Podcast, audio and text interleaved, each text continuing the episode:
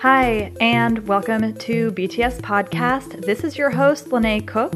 On this episode of BTS Podcast, I am speaking to Terresa Moses. She is the co founder and creative director at Blackbird Revolt, amongst many other titles and hats that she wears. If you didn't listen to the previous episode, which shame on you, definitely go back and listen to the previous episode. This is a part of a series that I am doing with organizers in Duluth, Minnesota. And so I highly encourage you to go back and listen for context. And if you're not going to do that and move forward with this episode, here's the context. So, prior episode is with Jordan Moses, that is coincidentally Terresa Moses' husband. They are also business partners and they have a company called Blackbird Revolt where they work with organizations to where they work with organizations and focus on representing their efforts through strong messaging that increase awareness, funding opportunities, and make a positive impact. So essentially, they work with organizations that are in line with their values and focus on fundraising opportunities, campaign rallies, awareness events, design, so much. Like, think complete branding and essentially business development for purpose driven organizations. While Jordan is the strategist, so to speak, and is he is titled the visionary director. Terresa is the creative end. Her work is incredible. I had the chance to look through a zine. I would almost call it a book because it felt much weightier than a zine that she did for a project in Duluth, Minnesota which we talk about and get into quite a bit. In addition to being co founder and creative director, at Blackbird Revolt, she is also an artist and assistant professor of graphic design at the University of Minnesota Duluth. In our conversation, Terresa and I discuss what she does, how she does it, how she works with organizations, how she decompresses, where she finds drive with her art and her own work, and what it's like not being able to visualize liberation and freedom. And, and I bring that up now because I do want to say it brought to mind a recent piece by Vinson Cunningham in The New Yorker where he said something that was just really, really hit home. And so I want to share it with listeners. It's about a black girl who has these Natalie Portman fantasies, and she's using these fantasies as an escape from her real life. And he says, Freedom hurts most when you can taste but never fully partake in it.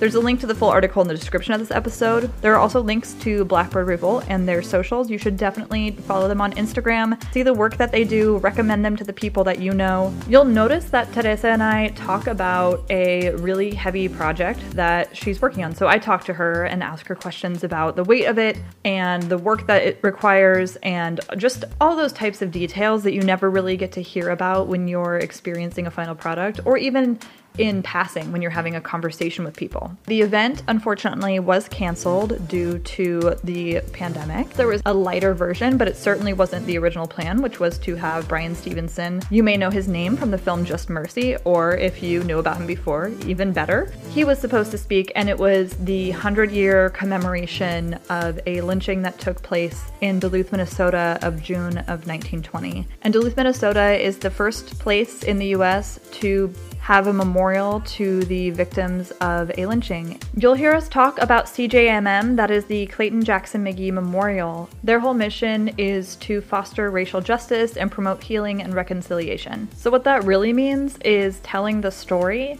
and then looking at how things have not changed that much between 1920 and today and examining that and reconciling with that. CJMM was formed in June 2000, which is 80 years after the lynching took place.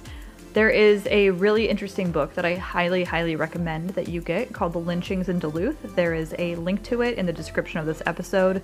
It's by Michael Fedo, and it tells the entire story, and you really get to understand the nuance. And I highly recommend reading it. It was really illuminating for me and important for me to read it before going to Duluth and speaking to the team who is working with CJMM and visiting the memorial. And so it was um, it's definitely very heavy.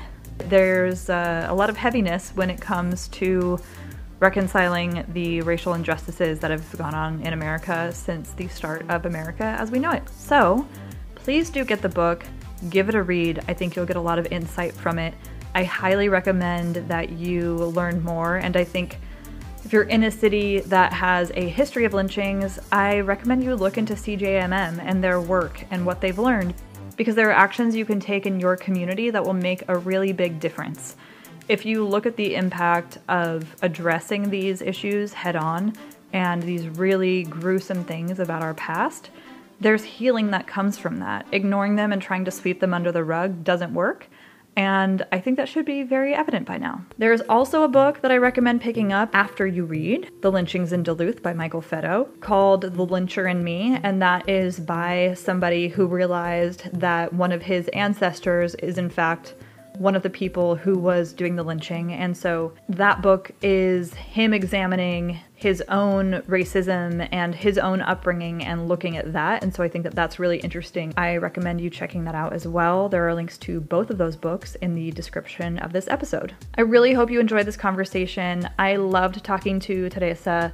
There are links to both the Blackbird Revolt site and the exhibit that we discuss and please do look into those. Check them out. Her work is gorgeous. Tangentially, one of the things I love about our conversation is that Terresa discusses honoring her students and establishing relationships with them and having deep discussions around ethics. And so, whether you're a student or a professor or teacher, I really recommend that you give this a good listen, send it to your teacher friends, because I think she has just a really beautiful approach to the classroom that honors the students who are in the classroom and fosters in a really incredible learning environment. Thank you so much for listening. I am not doing any promos in any of these episodes around CJMM and the work being done in Duluth. So, in lieu of that, if you would like to support this podcast, you can go to anchor.fm slash BTS podcast. If you become a monthly supporter, which I hope that you do, the money from the months of June and July will go directly to the ACLU to support their work. So, your support is appreciated. More than anything, I really hope that you share this episode and any other episodes that you enjoy with people in your world. Share them at work. For anyone who might not understand what organizers do, what activists do, I think that the conversations around CJMM with Jordan and Terresa illuminate the amount of effort that go into putting on something like a commemoration event, like a march, a rally, and really making an impact. So give those a listen. Please share them. You are welcome to join the Facebook group. It is called hashtag BTS Podcast Listeners and Guests, or maybe it's guests and listeners. I can never remember. But it's a public group. Look it up. Please join. You can submit questions, subjects, suggest guests, whatever you like.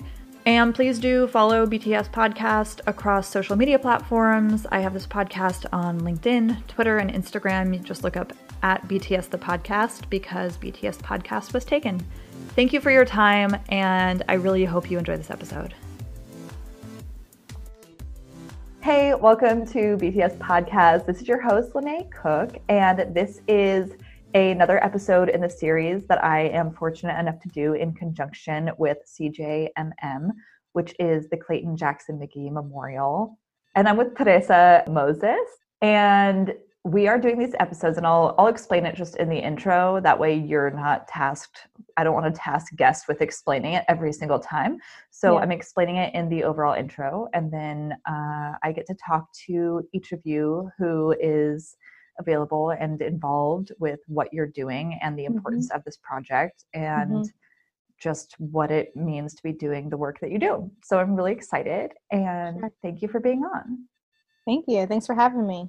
Yeah. So we met at your home when I recorded with your husband, Jordan. Mm-hmm. And then we finally found time to record together, and I'm super excited. And I'm actually really glad we didn't record that day because it was the weekend of Martin Luther King Jr. Day. And so I hadn't, we'd met before I'd seen the work that you did for the march.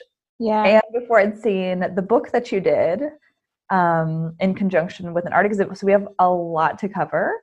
Sure, yeah. So if you, could, if you could start out, you and Jordan have Blackbird Revolt together.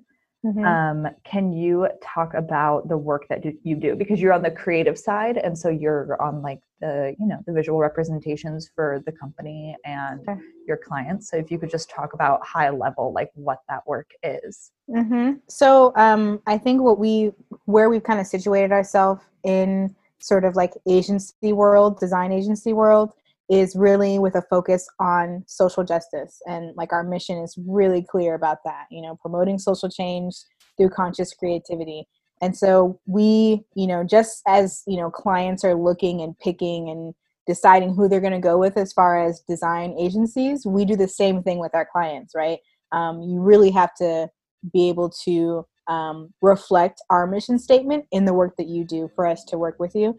Um, and so that's kind of a way for us to kind of filter out folks. Um, but so that's kind of where we situate ourselves. And so on the creative side, you know, we do things like branding, web design, you know, anything from like print. Right now, we're working on a curriculum um, for a nonprofit organization who does things around like anti-violence against women, and you know, we do a lot of anti-racist um, design as well. Um, a lot of you know um, queer empowerment. So um, we do a lot of things that are, I think, providing a voice to communicate um, creative messaging around anti-oppressive um, issues. So I think um, that's kind of where we fall in line, you know, with. So we do a lot of work with the NAACP and um, Clayton Jackson McGhie. We're doing all the design work for that. Um, like I said, we do a lot of nonprofit organizations um, within the community. We worked with um, Hot Dish Militia, who's like a um, an organization really promoting uh, reproductive rights and um, health. And so, uh, so yeah, I think that's kind of where we we lie um, as far as design, you know, stuff. So yeah. And you somehow managed to balance that with also your own personal work. You had a show in Duluth that I got to hear about and see mm-hmm. the I don't know if it's considered a zine or a book, but it was like I feel like a really beautiful like magazine type book mm-hmm. that went along with it that was anti-racist and also demonstrating love and like very like black is beautiful. Mm-hmm. And so when you're doing this and you're managing your work with the company and then you're managing the art that you do separately. Mm-hmm. um, how do you carve out time for that? Because that's a lot. It is and i honestly like just my personality type i really do love to do things. Mm-hmm. um, and so and i love to be in different different uh, sectors of different things. So i think that kind of j- drives jordan a little you know, like wild when I'm like, okay, I'm going to do this project and I'm also going to do this one and I'm also going to do this one, you know. But I think for me, it's about making sure that like I don't stay stagnant and um, I just I just really love it. So like to be able to um, have personal work, like I really try and find intentional time to be able to do that, just because um, I I need space to heal, and that's a, a time for me to be able to do that. And so um, you can check out actually the whole show on, um, I just put up a website called umbraexhibit.com. How do you spell um, that? Umbra is U M B R A. Perfect. And then exhibit.com. Yeah. And um, you can check out, you know, all of the pieces there. And I have, I mean, I have like four or five ideas floating in my head of more pieces that I want to add to the show. Mm-hmm. Um, but I, for me, Umbra was really a time for me to validate, um, you know, not just like the things that I was going through, but then also be able to validate uh, the experiences of Black women in this community. Um, and then be, I put my education hat on because as an educator, I'm always like, okay, how do I inform people and how do I? So there's so many layers to the exhibition where it's like a validation for Black women, but then also a teaching moment for um, folks who are not Black women to be able to understand the experiences that we go through every day and how they contribute and perpetuate racism and sexism and classism um, you know so those intersections how do they contribute to those? Um, so you can either support the system or you can be um, actively fighting against it. There's kind of like no in between so um, that was what umbra was all about. It was really a way for me to decompress. At the end of the day like i'd be like you know oh i need to i need to finish this piece because i need to go to the printer and i got to do this this and that and um, I'd be like, I don't really have the drive. And then something racist would happen that day, and I'd come home like, okay, let me finish this piece. Let me like type up this thing. So like, you know, it was like it was a it was a pretty interesting experience. I feel like I'd be like up, you know, and I'd be like, oh yeah, I'm finished, you know, like I, I you know, I'm I'm good right here, and then I'd get down, and I'd be like, I don't have the energy to like do it, and then something would happen where it would just like set me off and like I just would get it done. I was in a meeting um, yesterday with the people who gave me grant money because I was actually on the grant committee meeting um, to ad- advise for another grant that other folks had applied to, and it came out that in my meeting, you know, some of the folks were like, you know, she seems kind of angry. in my, you know, when they were, you know, looking at my application, and I was like, you know, I was angry. Like I was very angry, and I think you know that's part of my show is talking about you know, being a black woman, being this angry black woman, what does that mean? And don't we have a right to be angry if all this shit is happening to us, right? Um, yeah. Well, also, if you're reading that application and seeing the root and like what's driving you, mm-hmm.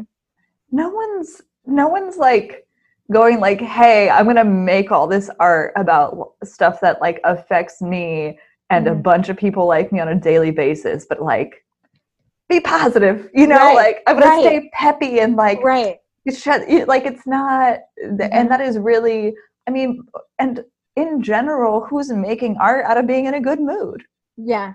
Like truly, like I've never felt the compulsion to write a song or a poem or make some art because I was like, wow, life is so good. Like you get yep. there because you're dealing with stuff and grappling yes. with stuff and you exactly. have like this compulsion to have an outlet yeah, yeah that is fascinating uh-huh. and and so and the also the lack of self-awareness and even using that language when talking about a black woman where you're yeah. like like well, how mean, could you not know that that's yeah. a stereotype Exactly. So I, I think, you know, the community did a really good job because like they had, you know, they were the point of that of them telling me that is that they had that conversation about like yeah. what does that mean? What are you implying? Blah blah blah. You know, so I think they did a, a you know a great job. I mean I got the money, so yeah. obviously obviously I was funded, you know, but like, you know, I think um yeah, I and, and that's some of the things that I dive into in the exhibition is talking about like the danger of being a black woman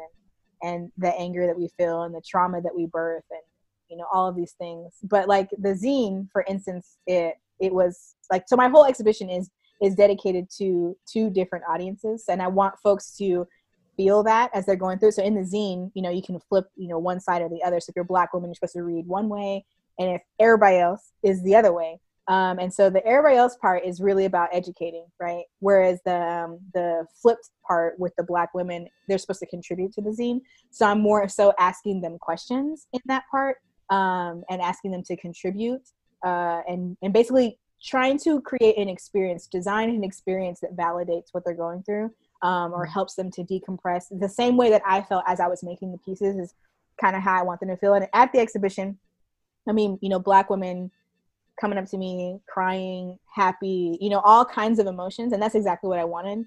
Um, that's know, beautiful.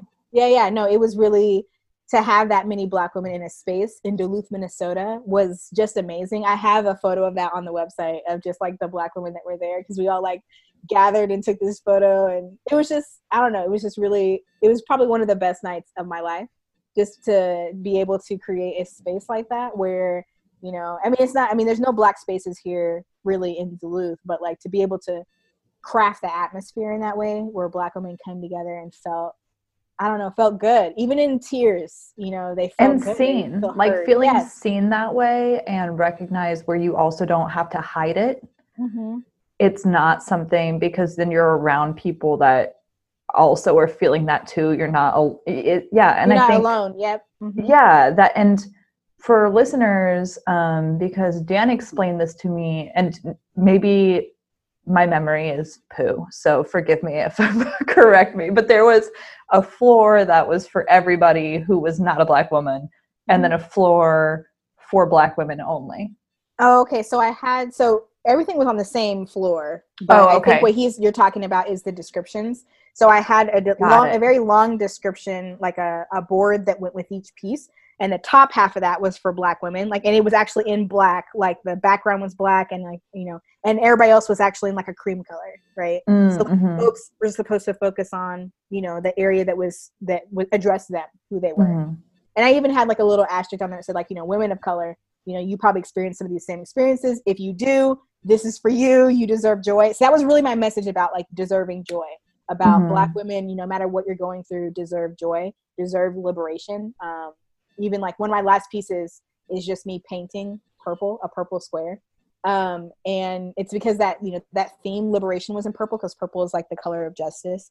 But it's because i didn't know what does true liberation look like for black women you know? Um, yeah.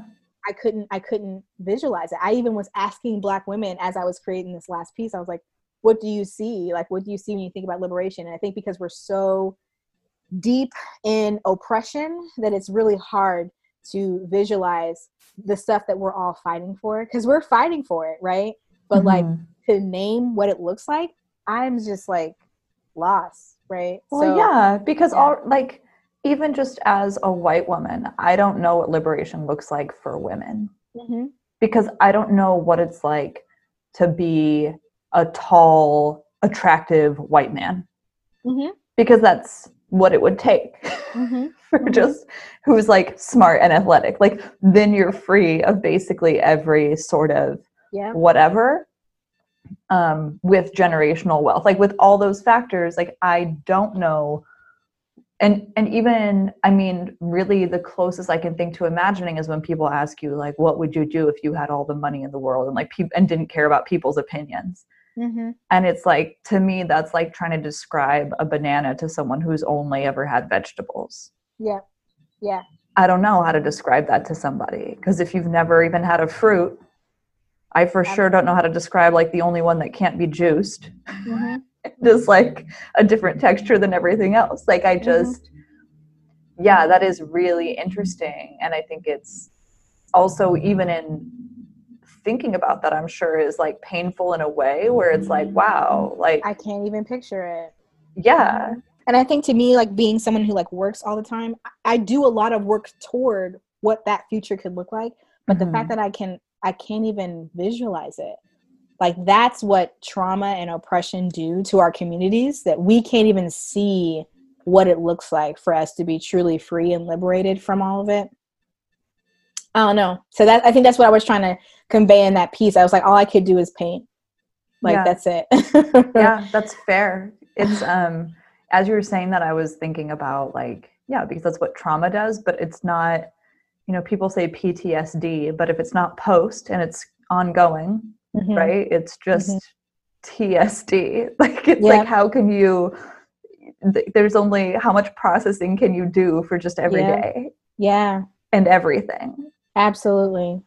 yeah. That's so real. this is something I talked to Jordan about. What you what you do, especially both being black and working for an organization that is like, well, w- your work with your company, Blackbird, and then also mm-hmm. your work with CJMM, it's all wildly intensely heavy. Mm-hmm. Um, and of course, there is right like the the positivity that comes with doing something on a daily basis to make an mm-hmm. impact with all mm-hmm. these organizations that are making an impact. Mm-hmm. How do you care for yourself and find space to process? Mm. I mean, I feel like this this topic of like self care is this is this thing now, and um, to be honest, I don't even think I have the answer for you. Mm-hmm. Like That's I think fine. I think, you know, through my art, like that's why I do like, you know, if, if, even if I'm so busy, like, and I will complain to Jordan and be like, you know, I am so overwhelmed right now. Like we have three clients and then we also need to get this done and this done. But then I'll go and I'll make these pieces for the WTF show. It's like fuck white supremacy, fuck anti-queer violence, and fuck um, the patriarchy. And he's like, you know, I thought you were busy, and I'm just like, but this was my way of being able to heal and just like you know shout something really loud and like have it kind of live on i mean i want to say forever but you know kind of have it live on outside of me and uh, you know be able to communicate all the time hanging up on somebody's wall. Um, so i think right now i would say that's probably what i'm starting to realize is my way of self-care is being able to visualize my experiences. Um, it, i mean i think i feel like you know for me it's stronger to visualize it than to put it down in words. And so that's my way of kind of like being able to process and being able to heal um, you know and I, I, think i think that's where i'm at right now. I, I, mean i wish i really do wish that i had something um, like right now we've just gotten kind of back into legos. So like that's another thing that we that's do that's great. That's yeah, so fun. Oh yeah no no it's totally fun. Did you get a um, specific set? Um, well, Jordan got a couple of sets, and I don't even know. Like some of them, I think one of them was a Black Panther set that I think I bought for him a while back. Mhm. But then like he bought like some dinosaur and some other stuff here. But like I'm just like making these random things. Like I made a couple of unicorns, you know, just to like try to like you know, you know, completely just like think about something else. and to Uh, do something that's not so related to a outcome right Yeah. like with Yeah. your art it's like okay how is this being received yeah. And with legos you can just i started doing that a while ago with watercolor painting. Oh nice. because it's not as i find oil painting terrifying. Mm. any sort of acrylics and stuff like i find it terrifying. My mom uh, is a painter and really uh, i mm, was nurtured the idea of perfectionism Oh yeah. and so i find those like really difficult but just allowing myself to like play with watercolors and do really basic things and go like you know today i'm just gonna make watercolor paintings that no one will ever see and it's just gonna be weird shapes or i'm gonna make a bunch of fast food ones like i spent a day making like hamburgers and hot dogs and french fries and then another day doing aquarium animals and doing something that you, you're not so connected with a result hmm I would definitely encourage you to try the robotics Legos kits. Nice. Those are very fun, and then you feel very accomplished because you feel like you also could build a robot, Yeah. Yeah. which is exciting. That is Um, exciting though. Seriously. That's super. That's a good outlet. And then, Yeah. uh, do you go to therapy or do meditation?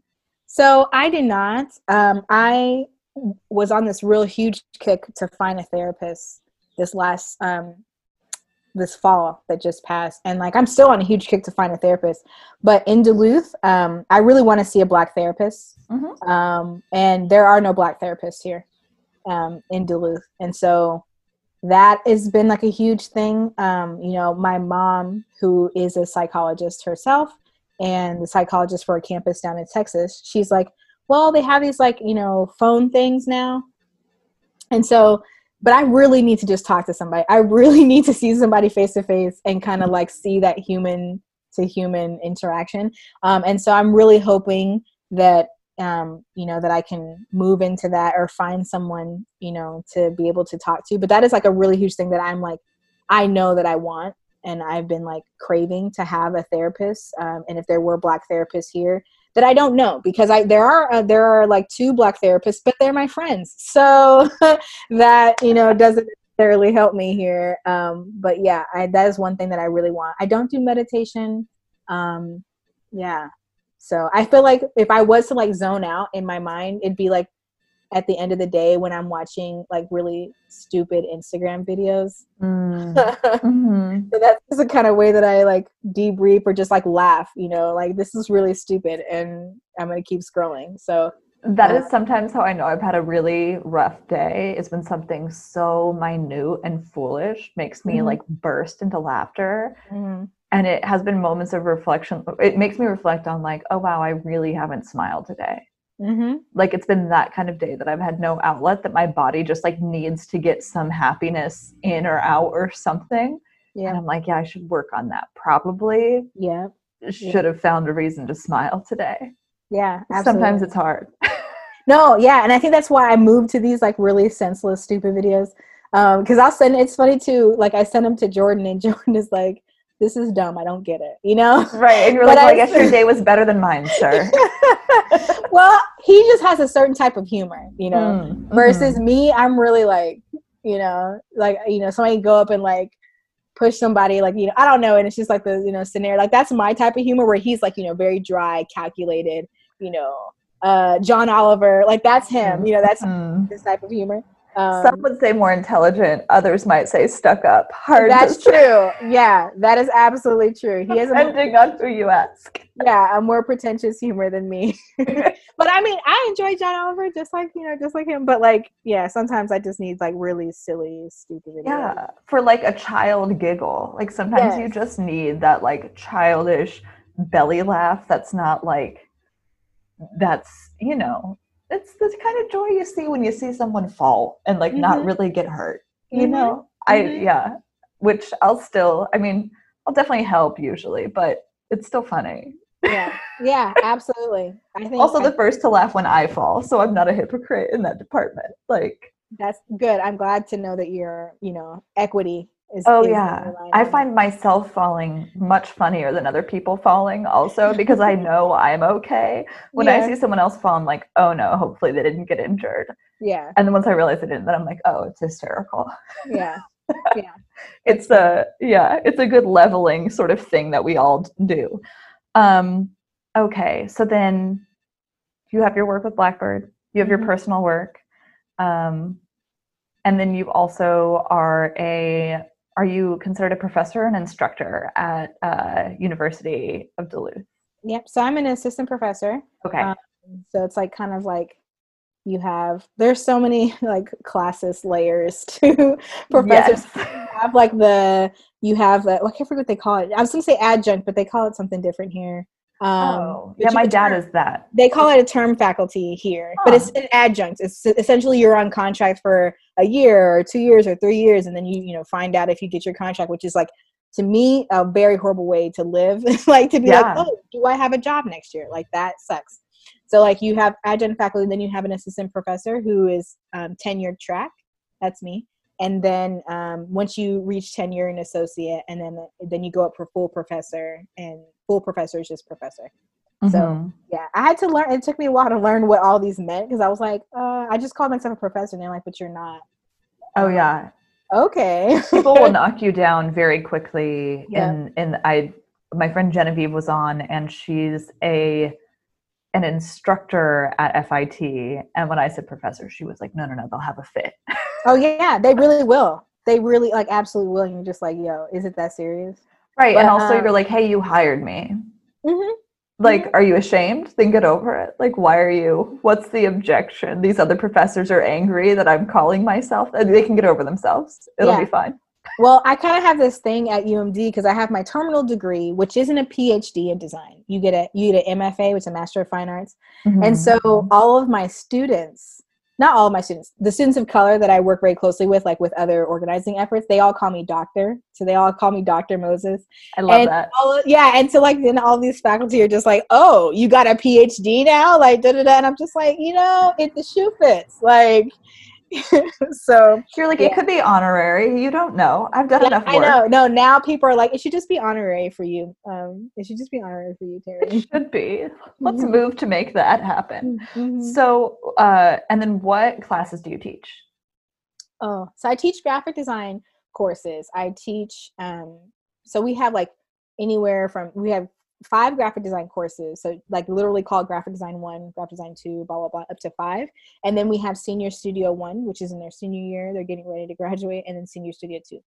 Um, I teach mainly, I teach the GD courses. So, like, GD1, I mean, I really have taught, I think, almost all of them except GD5 and then I've taught Senior Studio one and 2 Mm-hmm. So um, that's kind of where I taught. I do teach some typography courses as well, but really, what my job is is to like be able to frame in the mind of the student, like how do I become a graphic designer, and not just like the technical, like oh, here's how you use Illustrator, here's how you use Adobe or whatever, Photoshop. Um, it's really about like what are the decisions that I make to critically think about communicating certain messages and then how do i how do i visualize those visualize those in a successful way um, so that's kind of where where i am um, in those classes and then of course all of my all of my projects are based on like social justice and social consciousness and how do i use my powers as a designer to communicate stuff for um, maybe perhaps communities that can't communicate you know for themselves um, or need some assistance in you know leveraging their voice in um, politics or whatever. So like I do a lot of socially conscious projects. Like usually when folks sign up for me, they know what they're getting into um, with the set that I assign. So mhm. That's awesome. That was actually you answered my next question, which was about sort of the interaction between your work outside of teaching and teaching, and like Mhm. um, how those play together. And so, what has your what have you learned in teaching at your time there? what I've learned is that the way that I was taught was wrong. Mm. Um, I've learned that there needs to be a serious reform of the educational system, I think um, there needs to be a foundation of relationship with students and the people that are teaching them in the classroom. Um, one because it teaches. I mean, right now at this point, I don't like the the word respect, but I mean, I, I've so I've replaced it with the word honor. So if you hear me use that, that's what I mean. But like, what what that relationship does is teaches both me and the student to honor one another you know in the process. And then also be a lot more frank if they're not getting something in the classroom that they really want. Um, so i have these things set up called like one-on-ones you know where students are able to um, talk about we talk about their grade. You know i grade with them in there in the room. Like i say say we, let's talk about why you're getting this grade. They also give me a grade for what they think that they um, that their project deserves. And then we talk about that right um, and then i have like kind of like mid-semester evaluations where we talk about are you getting everything from the class that you wanted? Is there some some things that would make your the uh, learning environment um, better for you right as a student? So i think um, for me what i've learned is to relationship 1st mm-hmm. and i think that is something that pretentious institutions and universities don't do. It's like i'm an expert. You come you sit down you face me i talk to you and i give you the information that you need and then you go out the classroom where um, we as instructors professors whatever we need to be learning too continuously. And we can yeah. do that by learning about the experiences of our students. Um, and then not only that it helps them to learn better as well. Like i feel like especially students of color i just remember thinking you know man i don't think that my teacher likes me and you hear that from a lot of students of color who mm-hmm. are saying like I, don't, I can't learn from this person right? And so then they start to act up in class or blah blah blah.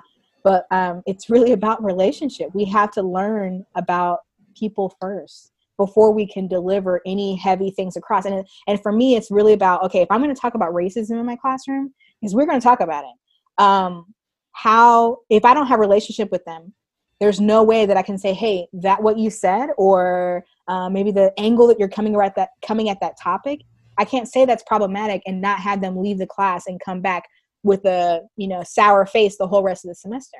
I have to build relationship with them in order to move across heavy information. The bridge has to be there. And if it's not there if i don't have that foundation of relationship my work that i do in my classroom wouldn't be possible. Like i can't talk about how hey what you said was sexist. I can't talk about that if i don't have a relationship with the student um, so I'd say that is probably the biggest thing that I've learned is that it's not about being the expert in the room. It's not about coming in there and knowing everything or even having your lesson plan all the way planned out. And I'm a planner, like, let me tell you.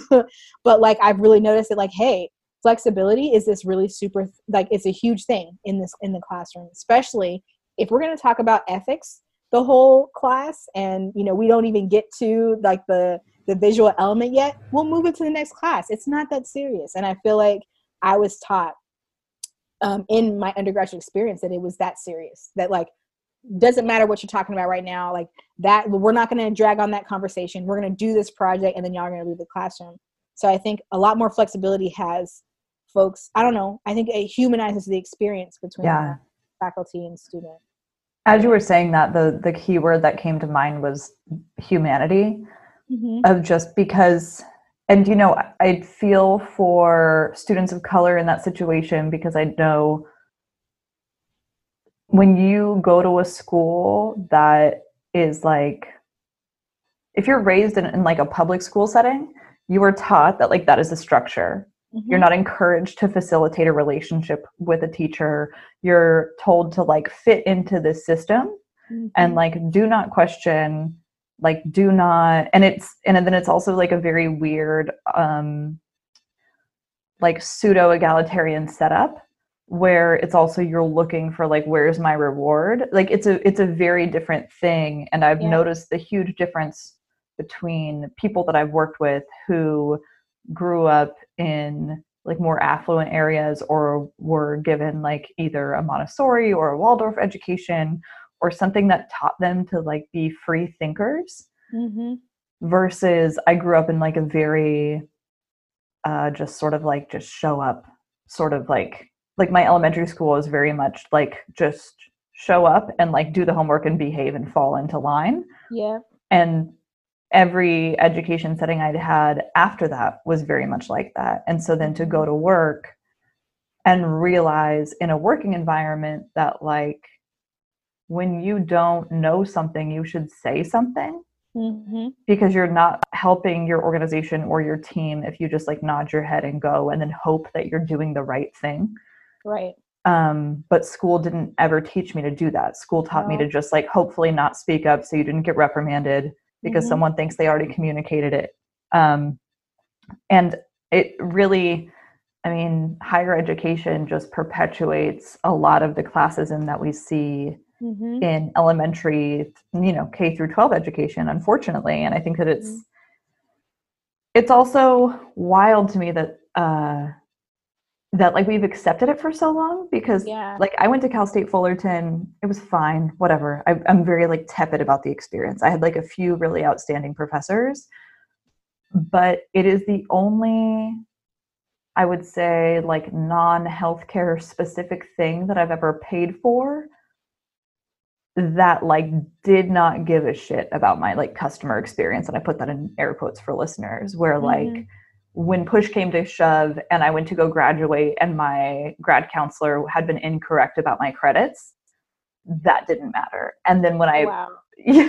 yeah i was Wow. like well you guys said i was fine so uh so no i'm not sticking around for another semester just because you didn't do your job Mm-hmm. and then when I did take, they said I needed like an upper division GE class. I ran it past the school counselor. They said it like it was fine. So I signed up, took the class, and then found out it was in the wrong category of classes. And then there was just no accountability there. There was no like, oh, we'll refund your money. Like it just didn't matter. It's like, well, you should have whatever. And it's it's wild because school is so cost prohibit prohibitive as is Mm-hmm. that like we're teaching students to go into a situation be made to feel like idiots basically be Mhm. di- disrespected be thankful they're like getting an education at all and then also foot the bill for it like it's Mhm. it's so It's expensive up. Yeah, it's really messed up. yeah, like what I, I try to do is just make sure, like, I go in there. One, I hate grades Mhm. because, you know, students just assign their whole life to that grade. And I'm just like, this really means nothing. In the industry, no one cares about your grade. Um, in the world, no one cares about your grade. No one's gonna, you're not gonna come out there wearing your GPA on your t-shirt and people are gonna be like, oh, that's a better person than that person. No, no one cares, you know? yeah And so that's why I do these grade forms where really I wish all my classes could be pass fail, to be honest. Like either you get it or, or you don't really, you know, you weren't really there you don't, you know, don't really want, want it, you know? Um, Yeah. But it's like super important, right? That like these students understand that they're able to contribute to the classroom. Cause I don't want that. I don't know. I do not want to, like, I always tell my students before we have a discussion, like maybe we watch a TED talk and we're going to have discussion afterwards. I said, y'all better get your notepads out and write down some stuff. Cause I don't want to say, what do y'all think? And you know, you have that silence, right? Because all the students are like, I don't want to feel stupid. I don't want her to think blah blah blah. And it's just like I really hate that. I literally went into teaching teaching college level so that I could have a more critical discussion with students. Um, so I was like, we better have some discussion today. That's great. And I think it's it's also a good model. I didn't know what critical conversations and critical thinking sort of like responses looked like until I went to college and had professors that encouraged it Mhm. because it's not how I was raised. I was raised like we told you what to do, so just do it. Mhm. Like there was very little like I really it took me until I was like this is so embarrassing to admit. It took me probably I remember the moment I felt like my frontal lobe had finished forming was I was like, "Oh, idiot. You're in your late 20s. You're literally still rebelling against a bedtime. Guess why you have a bedtime? So that you're well rested and don't oversleep tomorrow." Nice. But this whole time I'd framed a bedtime as this like thing to rebel against yeah. And then like my life was suffering because i was tired every day and i was like oh if you just go to bed earlier Mm-hmm. you will wake up earlier Mhm. naturally like you Mhm. don't need to still be a four year old having a temper tantrum every night Mm-hmm. about having a bedtime and like like maybe the reason your parents didn't want you to have sugar is because you turn into a monster when you have sugar so like maybe that's something good to keep in mind and like i had i had a boyfriend once who he was like i can't remember what i was doing i was about to put in laundry like right when i should have been leaving the house and he was like don't put in the laundry and i i have like a strong resistance to being told what to do like to a point of like probably not healthy. Mhm. and so I was livid and I was like, well, if I don't do the laundry, how's it going to get done? Right. Which, Yeah, like, yeah. he contributed around the house. It's not like he didn't do the laundry, it was just me being a jerk. And then he said something that really changed my life where he was like, Lene, do you really think that, like, I'm sitting here telling you what to do because I want to boss you around? He was like, or did it ever occur to you that as someone, because he's eight years older than I am, he was like, as someone who's like eight years older than you are and who cares about you and loves you, that like I can see from the outside looking in how you're making your life more difficult and I'm trying to help. And I was like, yeah, that genuinely never occurred to me. Mhm. Like, Mhm. I really just thought because I was raised that like if someone's telling you what to do, they're bossing you around because that's what it felt like. There was no Yeah. rhyme or reason to like, hey, we're actually telling you to do this. And maybe my parents did say that and I just, you know, was a child and turned off my like angry child. There was no they was just had like angry child logic Right. but it really took college for me to go like because i really and I, even until maybe this last year i had a really really difficult time listening to a lecture and then having questions right away like it would take me three days of processing Mm-hmm. to go like oh and so once i saw people asking intelligent and engaging questions and not just like oh when's the homework due and Right. like oh what did you what year did you say that happened in i was like oh that's how you connect themes Right. because the students were only taught like we're only taught like yeah memorizing and like here's the facts and you're not like oh like that's why i mean that's why a bunch of white people moved to the suburbs you're just Yeah. like oh and then all of a sudden these suburbs popped up that's wild don't know how that happened Yeah. Like I even remember I can even like think back to middle school when I was learning about like civil rights and stuff. Mhm. like the KKK and like I don't even think I remember connecting those dots being like oh racism. Like I don't you know and, it, and I, I mean I'm pretty sure my teacher didn't didn't explicitly say those things right which is again you know didn't didn't help in the educational process but I do not remember at all being like let's have a critical conversation about why these things exist. I mean that just did not happen right. know? yeah Just period. facts. yeah. Similarly i think i wasn't it was it wasn't until i was in high school maybe that it was pointed out that like hbcus exist because black kids couldn't go to white schools. Hmm it was just like oh yeah and then there's black colleges and women's colleges. And you're like oh, okay. Yeah yeah yeah absolutely. Like that is that is the, that's real because yeah you don't you aren't taught that. And then Yeah. you like you know i think in, in college too i feel like i was like i don't know i was cringing i think almost at the fact of like you know oh add to the conversation i, I mean i don't think i ever wanted to speak up in classes at all Yeah, same. I and I couldn't it it was really I mean similarly it's it's not a different sort of thing than the idea of thinking what liberation looks like because you're like Mhm. how can I do this thing? It's like a a muscle it's not just atrophied it's literally never been had. Like right it's a muscle that you don't have period and that you literally have to like grow from like the start yep because you've never you didn't even know that was a possibility and it makes it makes it really challenging then and it makes it it makes it frustrating because you can't you know people say like uh, women aren't heard and especially like black voices aren't heard and it's like Mhm. yeah but first uh, you need to be able to have a voice mm-hmm. and that in an, in and of itself is really difficult Mm-hmm. um, and I think social media helps a lot because we have more frameworks for how to phrase things. Like we Mhm. see more examples of, um, and like metaphors even have helped a lot. Like there's something like right now with like uh, COVID 19 going, like with all of the hype around that, mm-hmm. there was a really good thing that I like shared to Instagram stories or whatever that was like, hey, for everyone freaking out and like buying all the stuff and whatever and holding up at home, maybe now you can have a little empathy for refugees. Mm-hmm. And I think it takes people going like, oh, the humanity in me that's panicking is the same as the humanity in them that's panicking. Mm-hmm. We're not that different. mm-hmm. but it takes that framework and i think social media has been very helpful in that for helping people reframe the way they think about stuff based on other people's lived experiences and realities. Mm-hmm. um, now that we've gone on this tangent i have more questions about your work terry. So, so what you did for the march for uh, martin luther king jr day was incredible.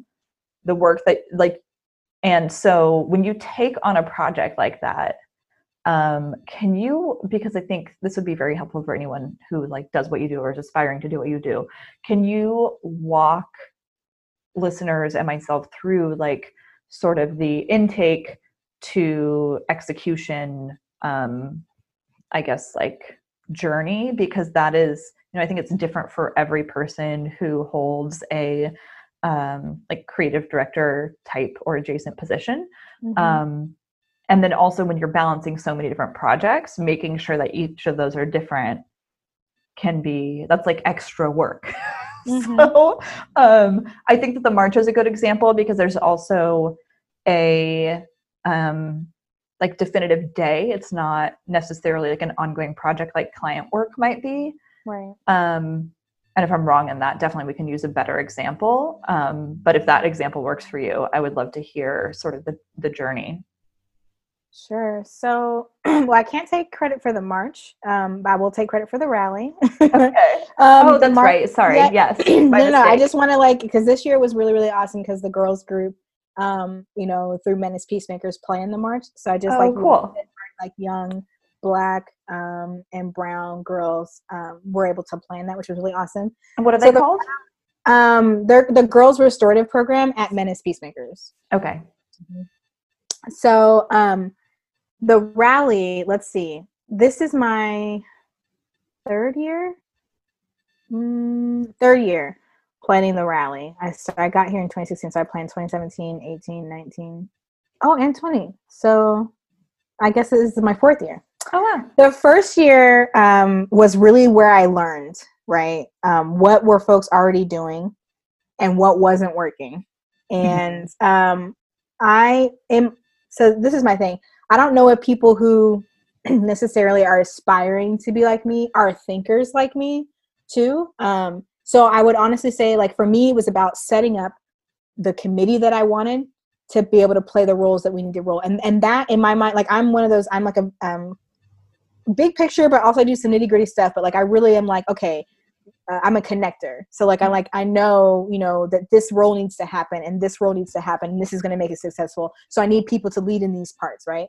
And um, so I think for me, when I ran it the first time, and it was with a committee, it was a very large committee, which I think is problematic when you're doing an event because it's like way too many voices, way too many people. Like just make the decision, you know. Mm-hmm. Um, so that's one thing. So I knew, okay, I want a committee that's a little bit smaller, a little more focused. Um, you know, a little like the, I know the type of energy that I want to work with. So for me, because I'm kind of thrown into these leadership positions and um, I mean, I, I know, I know that like I bring that to the table, which is why I'm a kind of a good delegator, you know? So if I know what I need to like kind of make this thing happen, that's like my first step.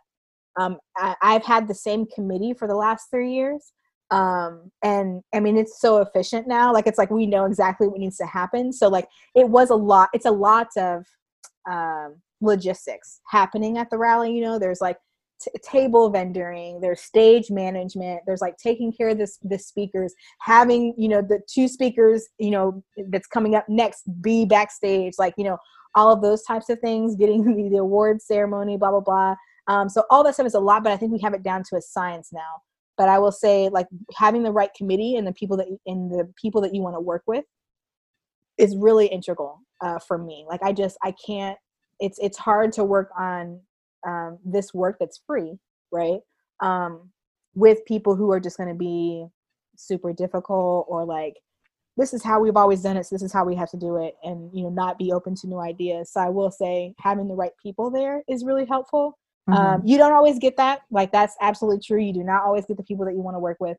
So you gotta have you gotta find ways to kind of work around um, and also maybe delegate certain duties to certain folks.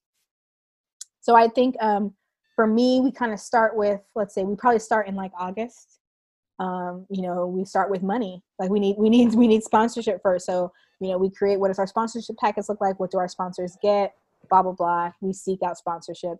Then we move on to planning right? Who do we want to speak? That's probably one of the biggest things is that we have to book somebody so you want to book them far enough in advance where they'd be available.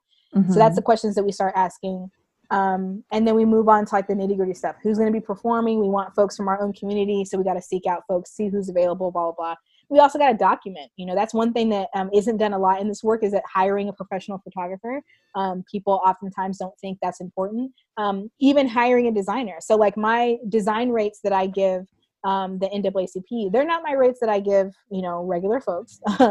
um, but but you're you you you need to pay for the stuff that I bring to the table. You know, um, I'm already organizing and doing all that back end stuff um, for free, and then my design work, which is like my professional craft and my art, um, you should definitely value that enough to pay for it. So I think um, what I've been trying to do right now is really switch the narrative for a lot of these nonprofit and social justice based organizations to say, hey, artists, photographers, creative people need to be paid. You know, mm-hmm. um, and so that's one of the narratives that I've been shifting. Along with like, if we want a good speaker, we're going to need to pay a little bit more, right? Or or partner with schools in the area to like have them also come talk to the school the next day, and maybe that's how we get to their stipend cost. But like that's another thing. I think people have been like they're so they they equate they equate social justice with volunteerism and it's like that's not equity though. You know um, people of color are often carrying the weight of doing all the organizing doing all the anti-racist work and never getting any benefit from that. We're all supposed to do that on top of working our two to three jobs right? Mm-hmm. um, and getting paid less at those jobs. Absolutely right. And, and that's not equity at all. And so like um, it's been really hard to try and shift that narrative with um, folks who have been in the community a bit longer than i have. Um, but i mean we're doing it slowly and surely.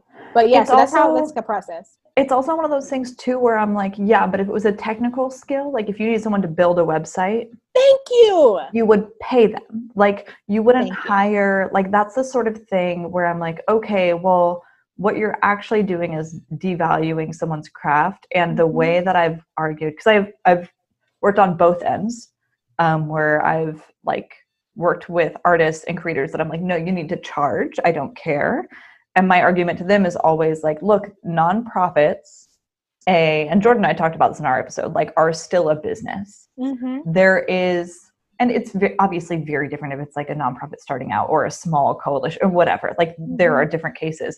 But for most nonprofits they do have sponsors they do have funding. They're usually founded by somebody with money yeah. also they will not fight like their budgets shift depending on how much they spend and that is something it took me a long time to understand is like when you don't charge for something and a budget doesn't get used they get less money next year or they allocate mm-hmm. less money to graphic design and documenting their events next year because they're like oh actually we got it for free last year and it perpetuates yep. this thing yep.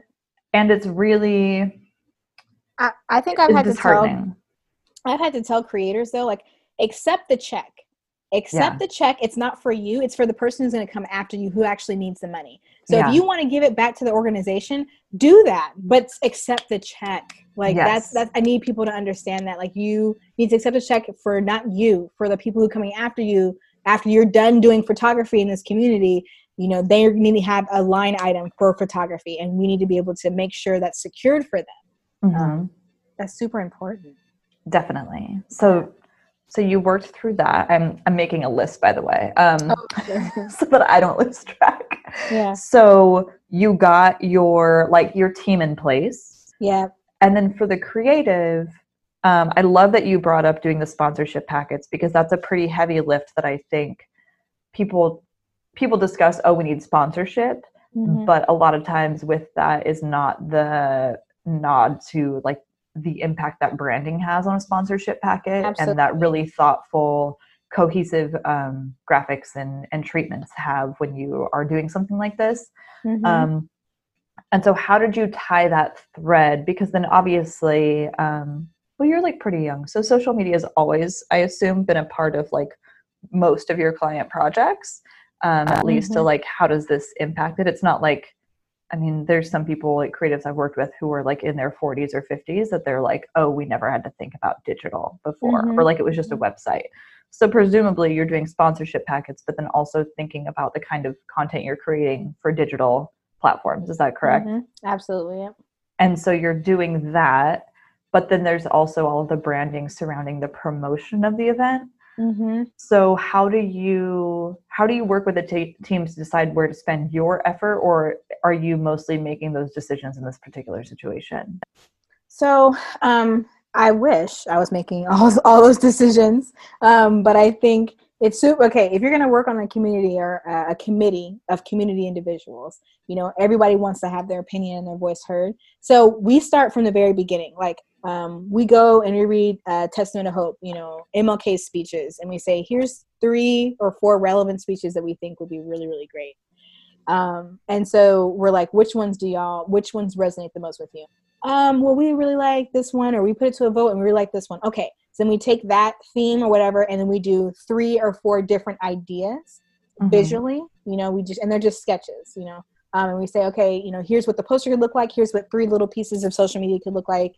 Um, here's what, you know, something else could look like. And so we show that to them, and then they're like, okay, well, we pick option three. And so then we move on with option three, and we, um, and we kind of like, just because of the rate that we're giving them and then also the amount of time it's kind of like okay that's your option we're going to design it from there and then what we say after that is just kind of what it's going to be Mhm. um, so that's kind of how we work around like trying to make sure that everybody gets to have a say in in what uh, what the branding looks like but i will say kind of after they've chosen like oh this option in the sketches like we move forward with that you know. We can change a couple colors here or there but that usually isn't the thing. People usually are just like oh my gosh this is awesome. This is amazing. Let's just move forward. So i will say that process is pretty easy. I will say we've had some not arguments but like some heated discussion around some of the themes. Like um maybe two years ago we did uh, birth of a new nation. And all of these are all mlk speeches which i think is funny that people are like oh my gosh that's too radical. And it's like but mlk is like the person that everybody's just you know um, in love with as far as civil rights right? But we name speeches and we try to go into speeches that aren't you know i have a dream ones that people maybe may not be familiar with. Um, but you know i think people you know sometimes we get into like little spats around like you know oh that's too radical for this community. So birth of a new nation that theme people were like oh this is scary you know for us to say this right i think it was right i think that was the trump after trump.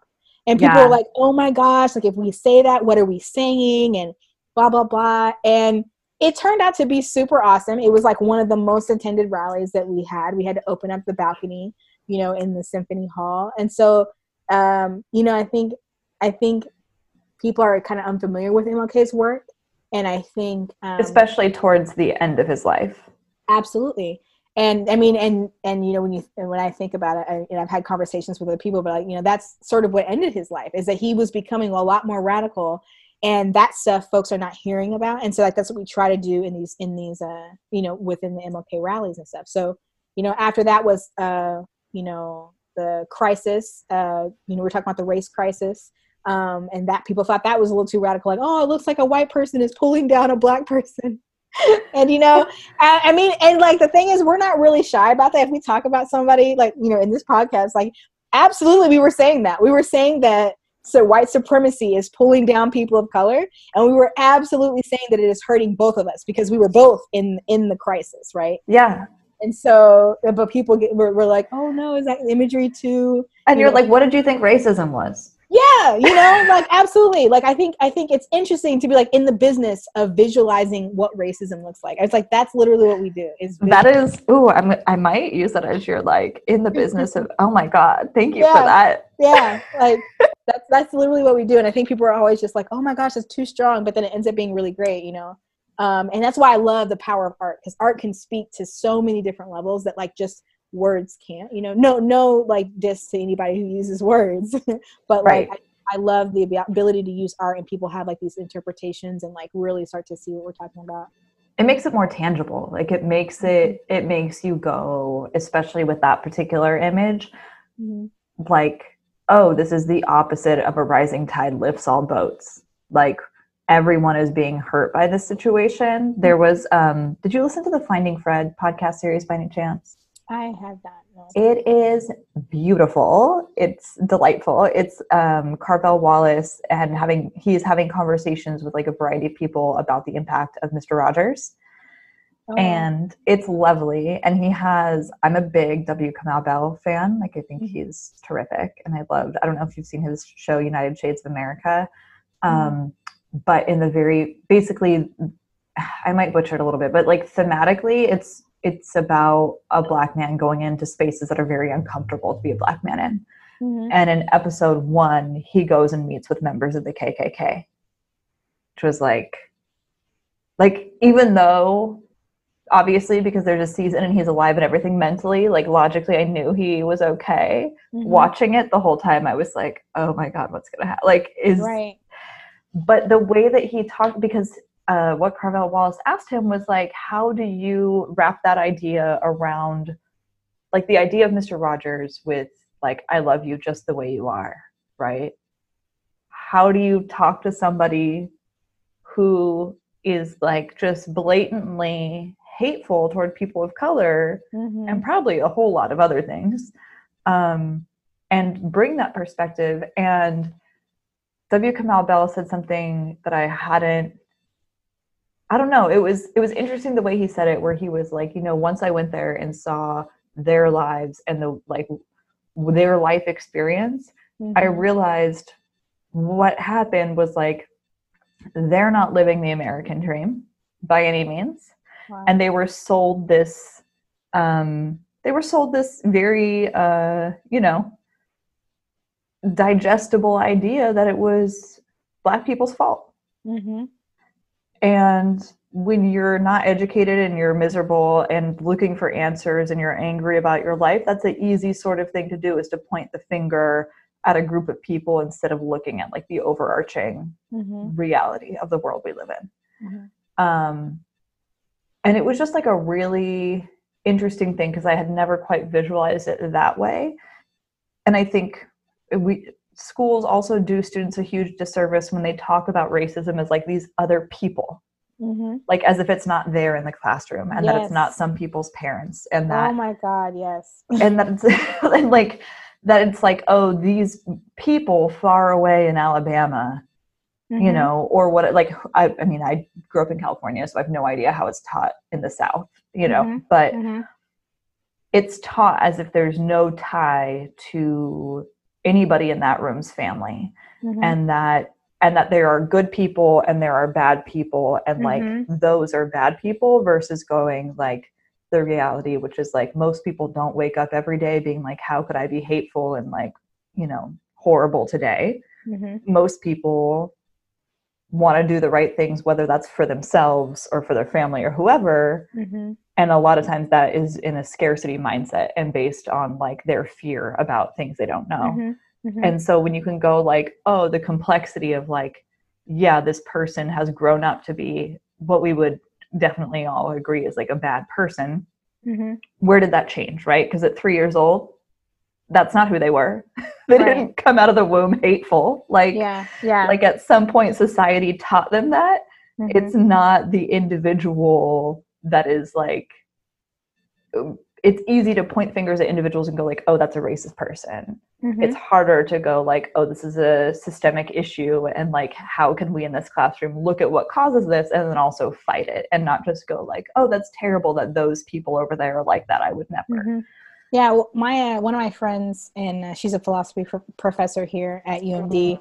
Um, she starts off her like race class saying, you know, because she teaches all white students, right? And so she's like, you know, I believe that all white people are racist, and you know, and I like I totally agree with her. is she white Um, no, no, no. Oh, okay. She's black. She's a black woman, but like you know, I think I I say that because I want folks to understand that like you know you can be racist and still be like a good person Mhm. you know? Because like even the people you know jordan and i have conversations about this even the people who were burning crosses in in people's yards you know?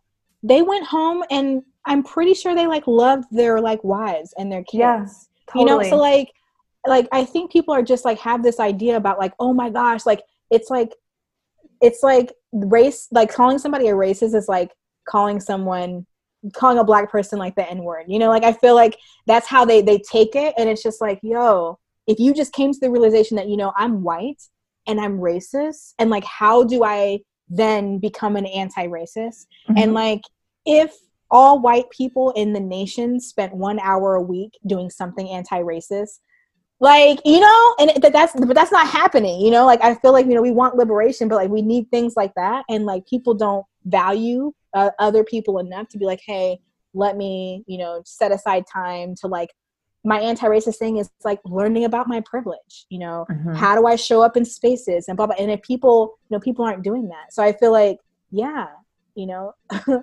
you can be racist and still be like this like quote unquote good person. Racism is a, is a systemic you know I am trying to think of the word like uh like it's, it's like part of it's part of the culture yeah yeah it's mm-hmm. like it's a systemic part of the culture and it's i mean even with um like sexism i have mm-hmm. really examined over the years the ways that like media especially like music and entertainment and everything have influenced the way I think about women, which mm-hmm. as a woman is also a really interesting thing to examine because we talk about, you know, women notoriously talk a lot of trash on other women mm-hmm. and are very judgmental toward other women.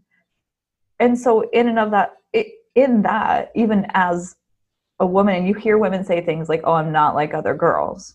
Mm-hmm. What does that mean? And so how could I not also look at that and go like, "Oh, I'm not a person of color. What judgments am I making about people of color mm-hmm. as a whole that that were influenced by the systems that we live within mm-hmm. and what we're taught and then examining like not only why is why is that and like how is that wrong mm-hmm. and how can i personally do better but then also hold other people accountable for their ideas and like mm-hmm. in a way like you were saying with your classroom where it's like to me I am not somebody who's going to like flat out like just call somebody a racist or do whatever because I know mm-hmm. it's not mm-hmm. productive. It's not because I'm not thinking it. It's not because I, you know, don't feel that way. It's also like, okay, well, how can we like grease the wheels here to actually make an impact? Mm-hmm. Because if the goal is to really, for me, to fight racism and to fight sexism and classism, me calling somebody, like name calling, Mm-hmm. That's never changed. Like no one's ever had their mind changed because absolutely they were called that. Like that's when our defense mechanisms go up. And mm-hmm. so how can you then like have a productive conversation and like drop some breadcrumbs mm-hmm. and like build up to that of like, oh, hey, like did it yeah. ever occur to you that like uh that's you know, you're examining a surface thing and not the root reasons as to why. Like mm-hmm not and like I, black people didn't want to own homes. Yeah. I yeah, exactly. Like and the thing that you're talking about there, like dropping these breadcrumbs, that's what white people should be doing for other white people. You know, mm-hmm. oftentimes that work that you're talking about, people of color are left to do that. And it's like, yo, yeah. we didn't create this racist system. And so why are there more white folks, you know, trying to solve that by like, hey, let me step in and say, like, let's let's talk about this let's have a conversation and I, and and because of the work that I do, like having Umbra specifically, I had like some problematic white women, you know, say oh, like, oh, surely. Well, I I related more with the black woman in statement, and that's why I read that one. And it was like, ah, hold up. And so, like, I, you know, I had white allies and accomplices who were like, hey, like, do you mind if I go and talk to her? I was like, you? That's what you need to be doing.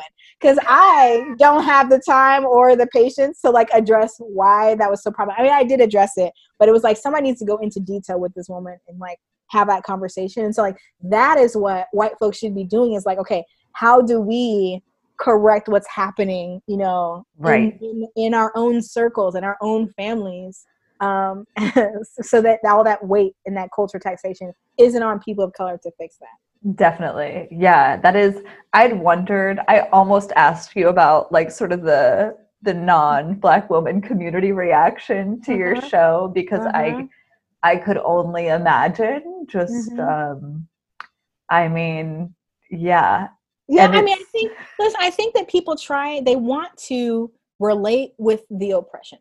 Like and I, I told you know and i get that. And it's just like but i want you to but this show is particularly about the intersections of not just sexism but also recognizing how race and class play a role in the experiences of black women and the fact that you couldn't se- uncenter yourself Mhm. so that that could just be the truth for the night but that you had to be like you know what? No i recognize this so i'm gonna i'm gonna read the black one when that wasn't for you which is another point of privilege right? That you are just taking the privilege to read something that wasn't even addressed to you. Um that i mean that in itself you know white supremacy has uh, a history of taking liberties that are not theirs taking land that is not theirs taking people that is not theirs. And so for you to Mhm. take a thing that I wrote for black women and you took it in, I just like I just had to I had to say something about that.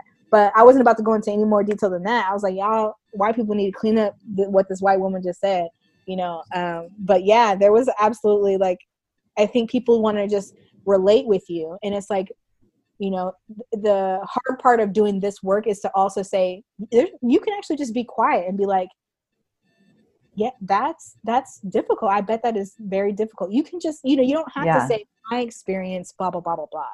You can just be like i'm gonna hold space for your experience right now. And that's what that whole night was about and uh still had you know people wanting to interrupt you know?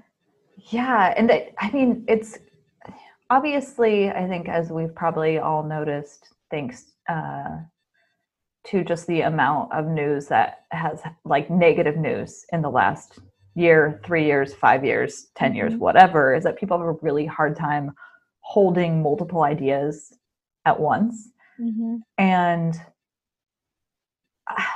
I find it fascinating that people can't acknowledge, like, oh, yes, I have difficulties in my own life.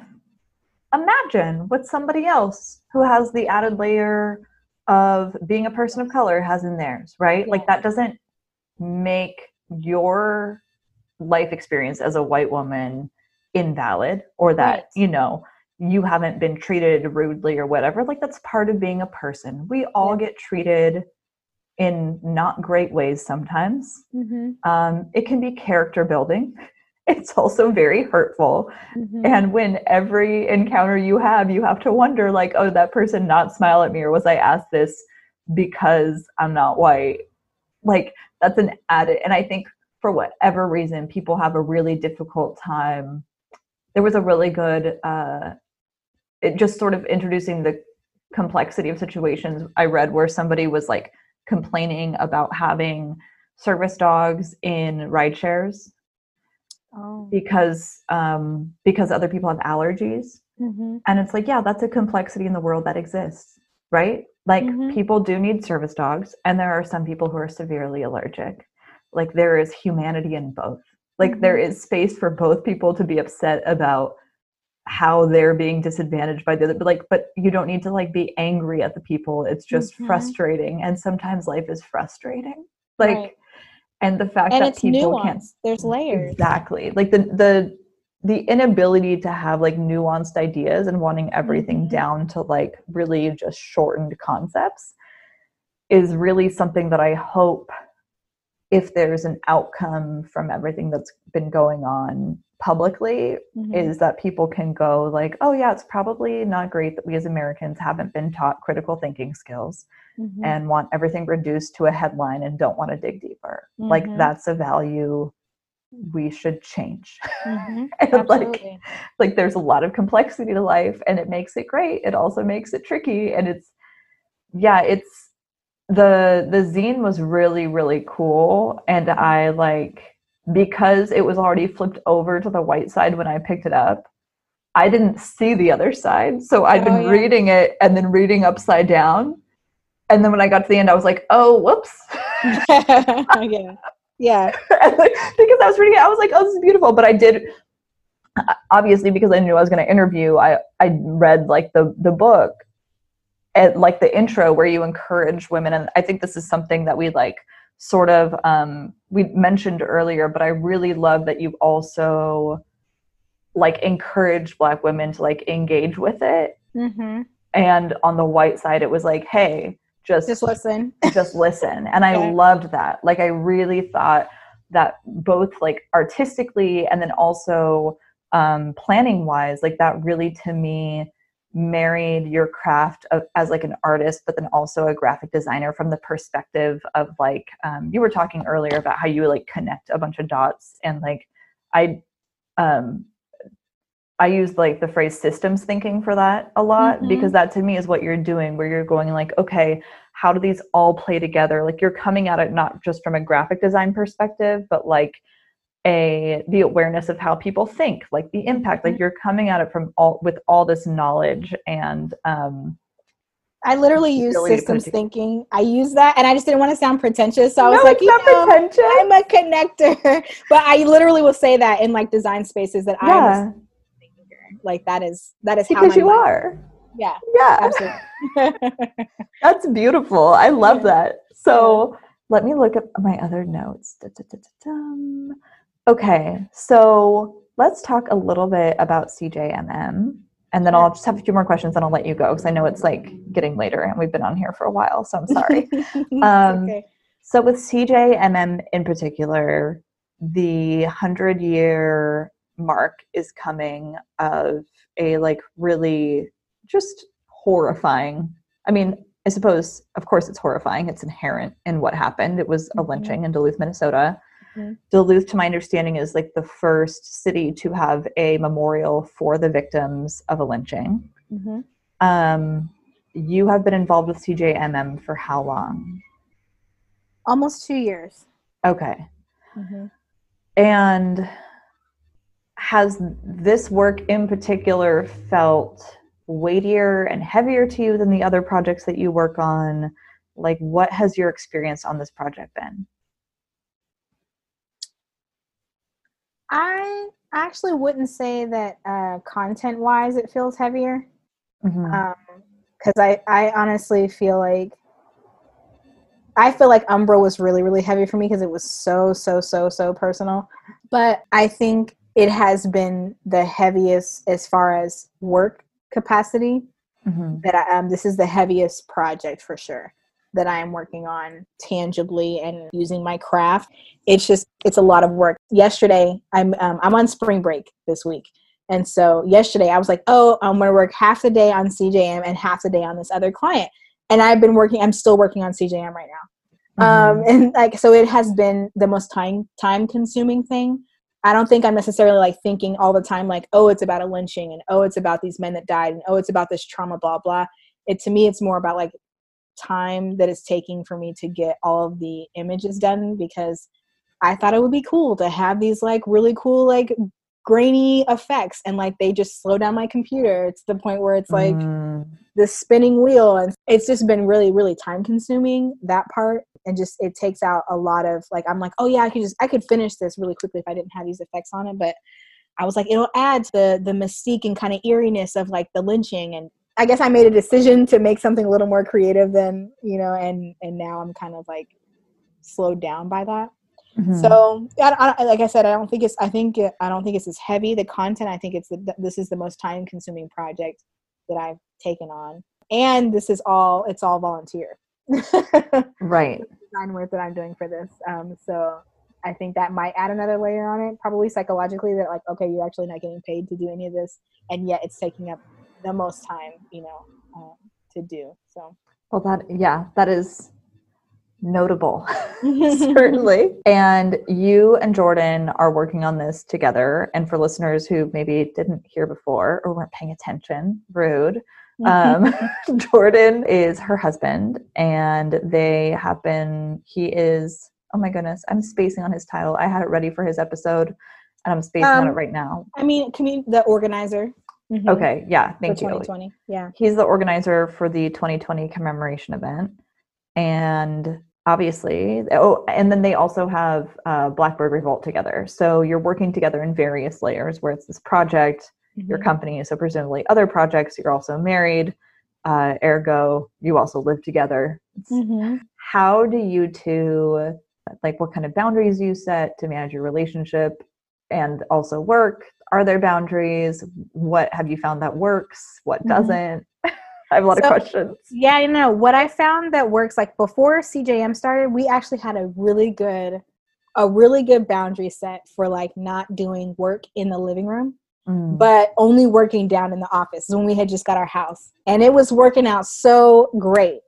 But this CJ, like I said, it is the most time consuming thing. So it's like if I really were to be down in the office working on CJM, I would never be back upstairs. So I've just been working up here and then he started working up here. I mean, I, I get that it was me, I started it. And so then it's just been like this continuous thing where it's like even last night as I was like getting ready for bed and I was like laying in the bed and he asked me a question about something with the promotions committee and I was like, I can't answer that right now. So like I think we both recognize, you know, like we can both at least say like I can't, you know, like if Jordan's playing video games, he's like I can't there's no I can't answer the question. Like you have to ask me later, you know?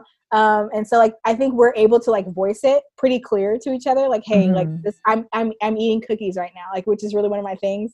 I like make the Toll House cookies and like I'm like chilling right now. Like, I can't. I'm watching The Office or whatever, you know, like so I think we're able to verbally say that, but I, I will say CJM has really is causing it's like it's really just taken over. you can't wait until July, is what you're saying. Can't wait until July 16th when I no longer have to create any. No, I mean like when the whole month is over, because yeah. I imagine even after June, like even June, yeah. you're just gonna sleep for like and like be catching up, and in July you'll be like, oh. Yep. Yeah. Okay. Yeah. I think the boundaries will be reset. It's just like this project it, because it is it is making national history this project. And so, you know, both Jordan and I really have a strong work ethic. And so we're gonna we're gonna make sure that it is to the best of it. Like if I wake up and I see a post that has a spelling error or like whatever, I'm gonna start freaking out about it, and I'm gonna get up and go to my computer, and then he, eventually, ten minutes later, he's gonna come out and be like, "Hey, like, why'd you go? Like, was it?" I'm like, "I saw something on a post, it wasn't right, the date was missing, or blah blah blah, or like something." Um, and so then he's like, "Oh, okay." So like that's kind of our reality at this moment. Um, is this is this healthy? No. like I think that there needs to be um, we we're trying to like carve out little time, but it's just so hard because he gets like 50 emails a day, and and it's just of like the most stupid things.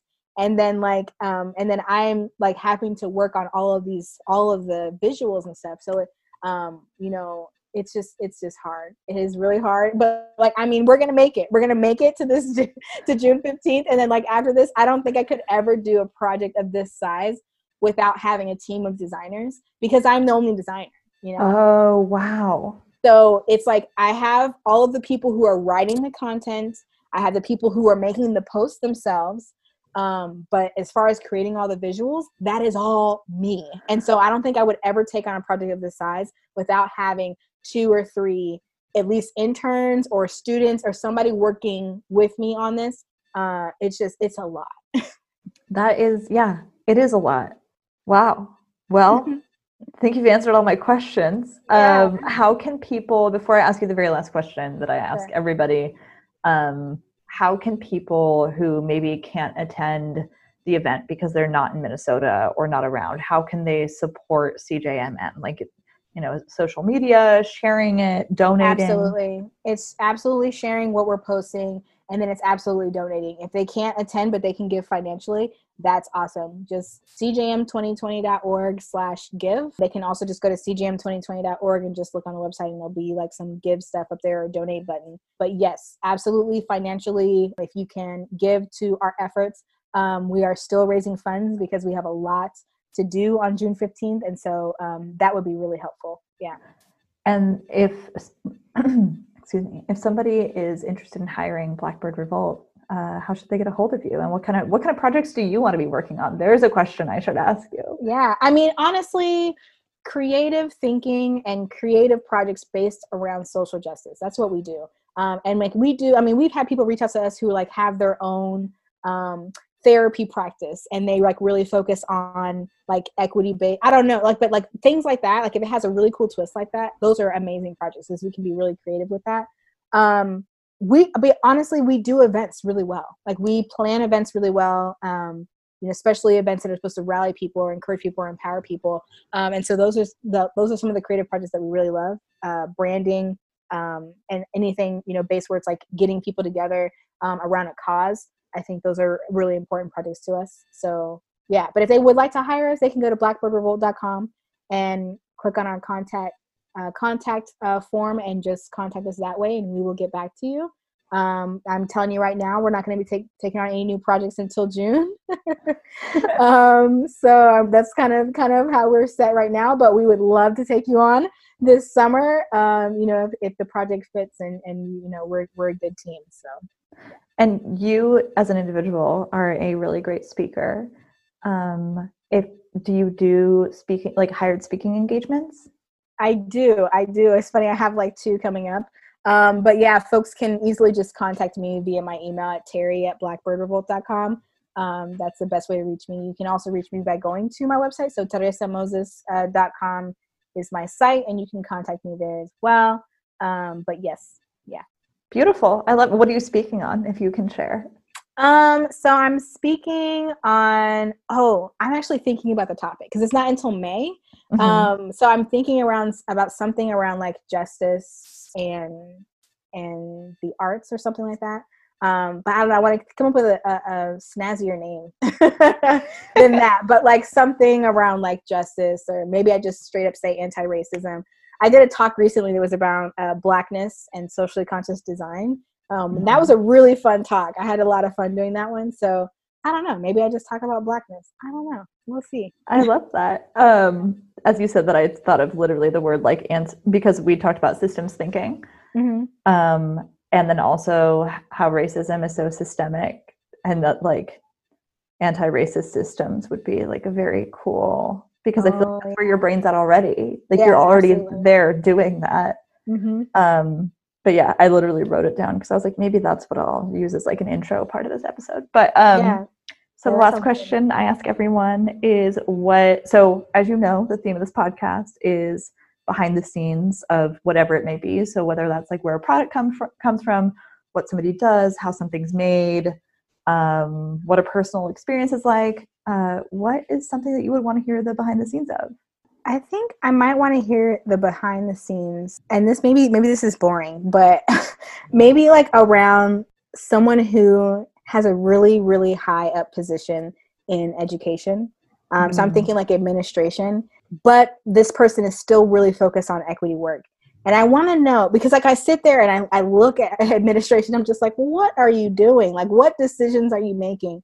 And I'm just wondering, what are all of the pressures that would allow you know something to not happen the way that i feel like equitably it would happen like so I what? think would, can you give me an example of like the things that would not happen so if say there's like a racist incident that happens at, at on a campus or something um, and the response is like this dry letter to the campus that says like you know, I don't you know what I'm talking about like those Absolutely. very so I'm just wondering why can't we call out stuff what's really what's really going on in these meetings where it's like we have to be as safe as possible and not call out white supremacy. You know, I feel like I don't know. I'm just wondering maybe there's someone out there who's already doing this. Maybe it's mm-hmm. in Canada because Canada seems to be really forward thinking on a lot of this equity work.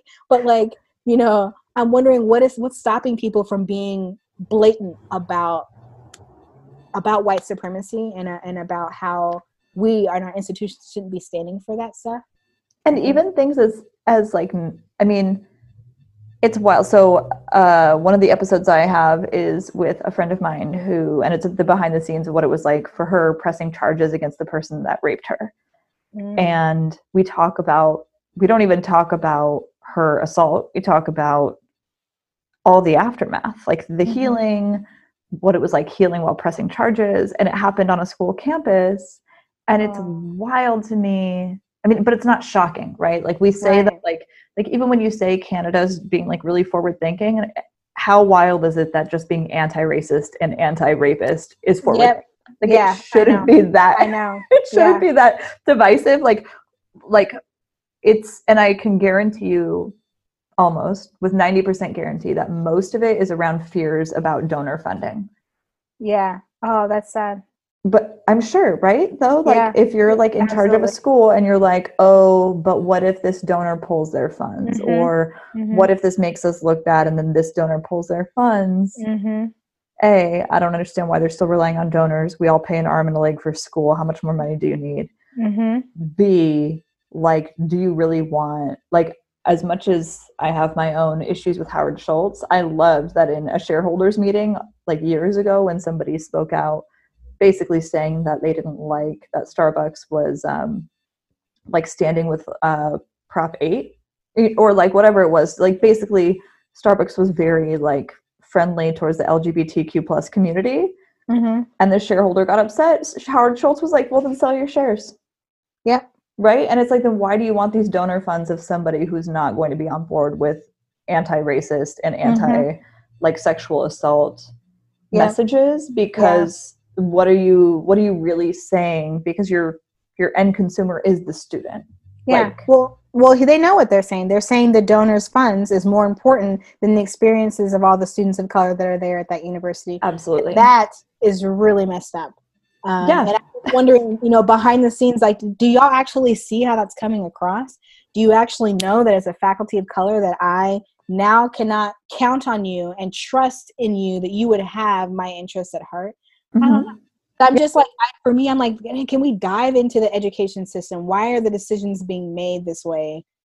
Yeah, Yeah, it's it's amazing how much a statement and I think maybe some people who don't feel threatened, right? Like if you're a white man, you don't feel threatened by racism. Um, so you don't know what it's like to not feel safe.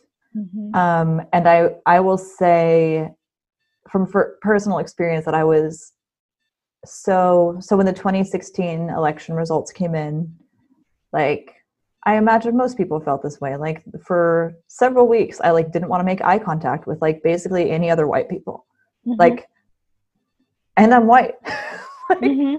and I Mhm. really, I felt like, especially with white men, I felt like this is your fault. Like Mhm. you let this happen. You let uh, like a rapist into office Mhm. um, amongst all of the other isms that he is, right? Um, and additionally, like it just, and then with when everything with the Muslim ban, it was really like, it, yeah, I had a hard time just making eye contact with people on the street in general. Mhm. Um, and then it, you know, looking into any person of color's eyes, I felt guilty where I was like, I don't want to come off threatening by making eye contact. So I'm just Mhm. like, like unless I'm gonna smile. And also, how can I smile? I can't right now. Right. When the Muslim ban happened, the CEO of the company that I was at, I respect her so, and I, I and it made me go like, oh, this is what it feels like to be safe. She sent out an email going like, hey, I think she sent out an email during the election too, but when the Muslim ban happened, she was like, I just want to let everybody know here that like that is not something that I agree with. Like this company will never ask you for X, Y, and Z, and like you Yep. do not stand with this administration, and I don't want you to have to question it based on silence. hmm And I was like, oh, what a relief! Like to just Yep. know that I could go to work and know that from the top, at least, who knows Mhm. how anyone in between felt, hmm that like those sort of things were not like stood for it makes a huge impact like i felt Mhm. like i could actually breathe at work hmm and i think a lot of people just don't know what that's like and i've i've definitely corrected members of my own family when i've been like yeah but by saying by not saying like that Right. that is not okay hmm it leaves anyone who's vulnerable to that sort of behavior in question of like is anyone going to stand up for me? Like does Mhm. anybody else care that how wrong this is? And people are like well of course racism is wrong. I'm like is it that obvious? I don't know because it keeps happening on Right. like large scales Yeah, there's that. There's that quote. Well, I can't remember who. Well, I can't remember who said it, but there's a maybe it's MLK. There's that quote about um, you know, in the end, you know, it won't be the the words of our enemies that we remember. Mm. It'll be the silence of our friends. mm-hmm. um, and and that's what I hear. You know, when when MLK says silence is violence, that's what he's talking about. Um, and so, you know, these institutions, you know, I think they have so much power to make in that office, and they can literally call out stuff that would uh, that would influence students or people who are white supremacists from wanting to work at that university and wanting to so like it would make your campus safer because people would be like oh they're super anti-racist. Let me not go over there. Mm-hmm. um, but you would rather continue accepting checks from white supremacist students who have no no um, they have no inclination to like change. You'd rather continue doing that than making your ma- a majority of your students feel safer um, and so i'm just interested into like what is the logic yeah i wonder i would love to find someone who's actually either left that position recently so they can be more Mhm. open.